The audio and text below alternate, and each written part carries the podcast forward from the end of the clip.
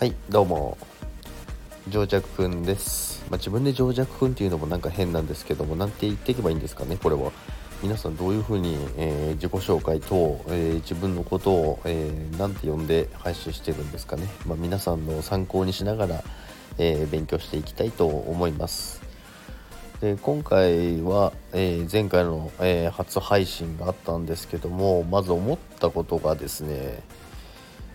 まずえ自分の声ってこんな声なの？って思いました。え皆さんも多分そう思われた方多いんじゃないかと思います。こうやってあの配信、まあ、とかしない限りあの冷静に自分が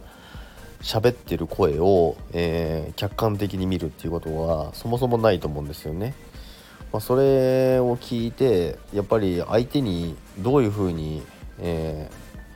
伝わってるのかとかあとは自分の声がどういうふうに聞こえてるのか、まあ、どういう言い方をしたらこういうふうに伝わってるかっていうのがなんか分析できるような気がしました。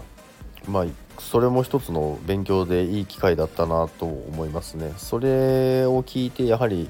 その喋り方によって、まあ、人の何て言うんですかね性格というかいろんな面が声にも出てるのかなって思って面白いなと思いました。まあ、配信するにあたって、まあ、仮想通貨のことを、えーメインにやっていこうとは思ってるんですけど、まあ、私はあのーあれですね、まあ、音楽も好きですし、まあ、スポーツとかも昔やってて、まあ、いろんなことに手を出してて、まあ、もちろんあの音楽好きなので